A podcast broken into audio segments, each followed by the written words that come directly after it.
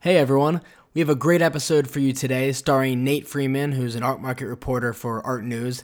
He's one of my favorite guests on the podcast, and he's going to recap Art Basel Miami Beach with us. A really great edition of the fair this year. But before we get into that, I want to thank everyone for an incredible 2017 of the podcast. We had more downloads and listens than we'd had in every, any other year previously and uh, we couldn't have done it without you. So thanks so much again, and uh, looking forward to an incredible 2018 with tons of great guests. This week's episode of the ArtTactic podcast is brought to you by ArtCloud. When I was in Miami for Art Basel, I actually had a chance to sit down with Alex West, founder of ArtCloud, He's a fantastic guy, really smart guy, and uh, ArtCloud's doing incredibly well. So I definitely recommend any gallery artists or collectors who are listening to check out ArtCloud. It's trusted by thousands of galleries, artists, and collectors worldwide, actually. And ArtCloud's an all in one art management solution, an integrated art marketplace. It's the fastest growing of its kind. You can use ArtCloud's marketplace to discover and buy exceptional pieces tailored for your taste you can share your favorites with friends and fellow art enthusiasts, and you can even use the app to visualize artwork in your own space. So, whether it's your gallery or your home. If you're an artist or a gallery, plug into ArtCloud's best in class art management platform.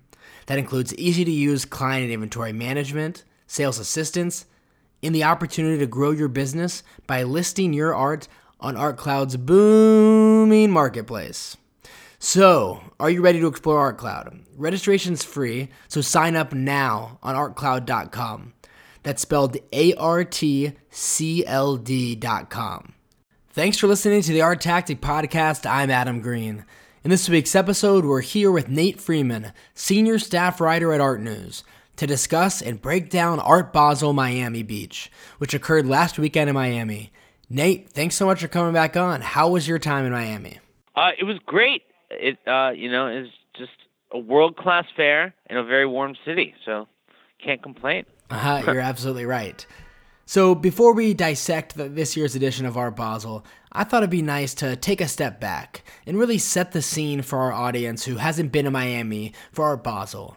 A lot of visitors attend and they have the same agenda really. They want to hit certain museums, certain fairs, certain private museums, this year, what were some of the most common activities and visits on people's agendas during their trip to Miami? Well, for this fair, while the fair is the most important thing going on, I cannot tell you how many dozens upon dozens of other, you know, other fairs, uh, museum openings, gallery openings, dinners, parties, pop-ups. All of this is happening across the city, and it's all happening at the same time.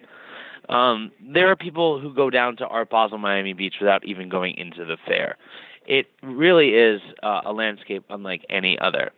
Some of the, you know, most exciting things that were happening upon the fair, um, you had a bunch of museum openings, both the uh, Bass Museum, which is in Miami Beach, and the uh, ICA Miami uh, were open this year.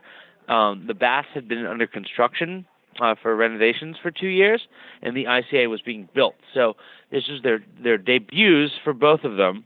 Uh, one, you know, a debut post renovations, and one a shimmering new building. And it was so exciting to look at both of them. The Mika Mika uh, Mika Rottenberg show at the Bass was fabulous, absolute must see. And the ICA had a bunch of incredible work of art that was uh, on loan from uh, some of its board members, such as the uh, the Braman family. Um, and so uh, I think a lot of people went through those two museums. Also, the Perez in Miami um, had a lot of fabulous stuff up. So that occupied uh, a lot of people's agendas for the first day or two before the fair even opened. Um, uh, so yeah, I think those were really the highlights. So being down there, I think the most commonly asked question is, "So what'd you think of the fair?" So at the main fair Art Basel Miami, what was the consensus as to how this fair compared to previous editions? I was hearing that it was a little bit slower. Um, that the usual rush at the very beginning of the fair wasn't happening quite like it has in years past. That being said, last year saw record low attendance numbers.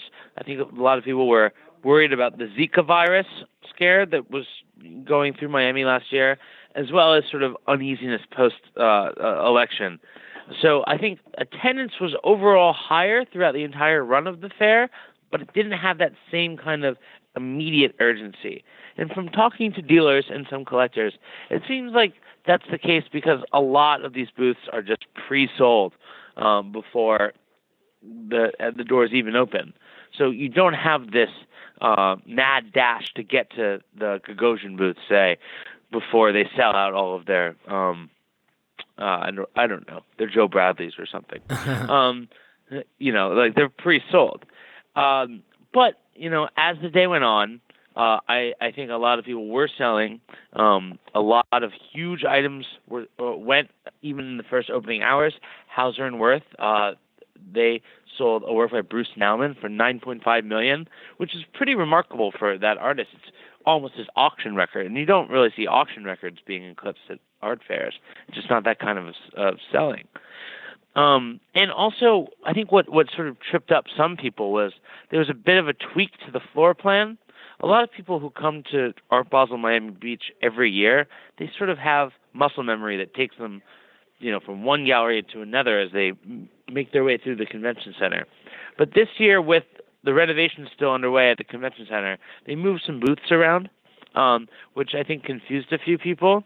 That being said, there was more room with the new floor layout.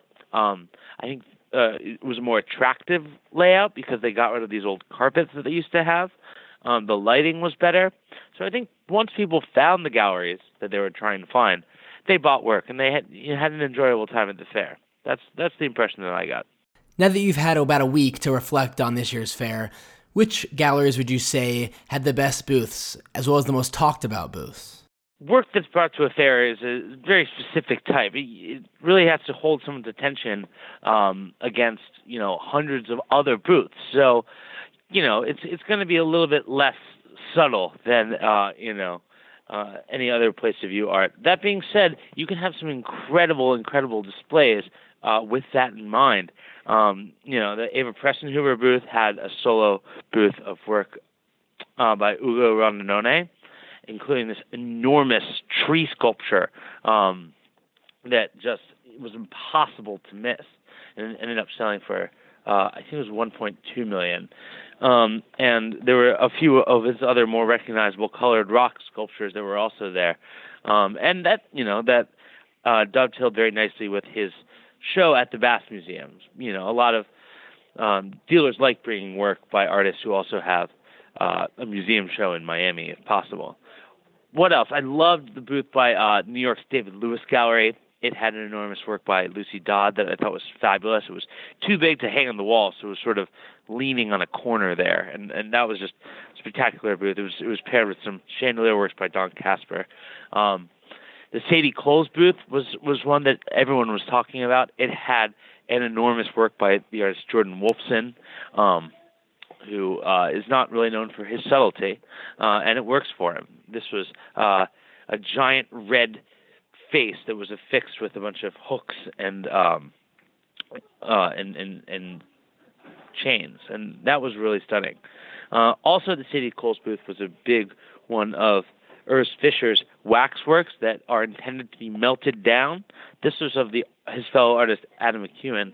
Um, in Basel this year, the Gagosian booth had a similar Fischer uh, waxwork of the collector and patron Bruno Bischofberger, and that was a highlight of that fair. Um, so those are three booths that that I, I really found to be embracing the sort of uh, art fair uh, love of spectacle, but with uh, an, an eye for truly great work uh, and and and a good presentation of it. Leading up to the fair, there was a lot of speculation that there would be a lot of art at this year's fair that referenced the divided country, politics, culture, etc. Was that actually the case? Well, it's an interesting question because this is something that I was expecting to see when I came into the fair when it opened at 11 a.m. on Wednesday morning. I was asking around uh, beforehand to see if there was going to be a political event again because what we saw last year was an astounding number of galleries switched up their booths entirely after the election, which was just unheard of. This is weeks before, not even just like, you know, 15 days before the fair opens, and you're throwing out your booth plan because you want to respond to what happened in the election. And that was a pretty unprecedented thing. So this year, you know, th- there wasn't an event that happened two weeks ago that uh, dealers were responding to in terms of the work they were bringing. I think that in, in a more like nuanced way, some of the the work that was brought was, I, I guess, making reference to the political landscape at the moment without uh, very you know pointedly saying it. I, I think that the most uh, clear example of this was uh, at the Blum and Poe booth. Last year, Blum and Poe brought a work by the artist Sam Durant, a text work that just said uh, on in black writing on orange and white supremacy. And that was, of course, one of the most talked about works in the fair. And this year they brought another uh, Sam Durant work, but it was, you know, a little more subtle. It said, "Speak the truth, even if your voice shakes." So I think the difference between those two works, both by, by the same gallery and by the same artist, kind of speak to the difference between last year's uh, political sort of bend and, and, and this year's. So overall, how are the sales at this year's fair? And also, I'm curious with the whole art world going down to Miami, the collectors, the galleries, the dealers, no one really mentions the artists. Are there a lot of artists who come down to Miami for the fair?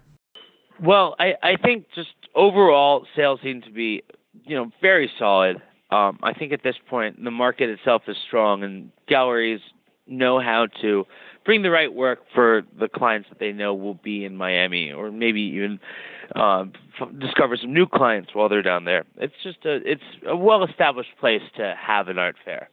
Um, and so, yeah, I said earlier, the, the sales at Basel were slow, um, but eventually picked up. At NADA Miami, the sales were pretty uh, strong immediately, um, and I know a number of booths at that fair that sold out very quickly.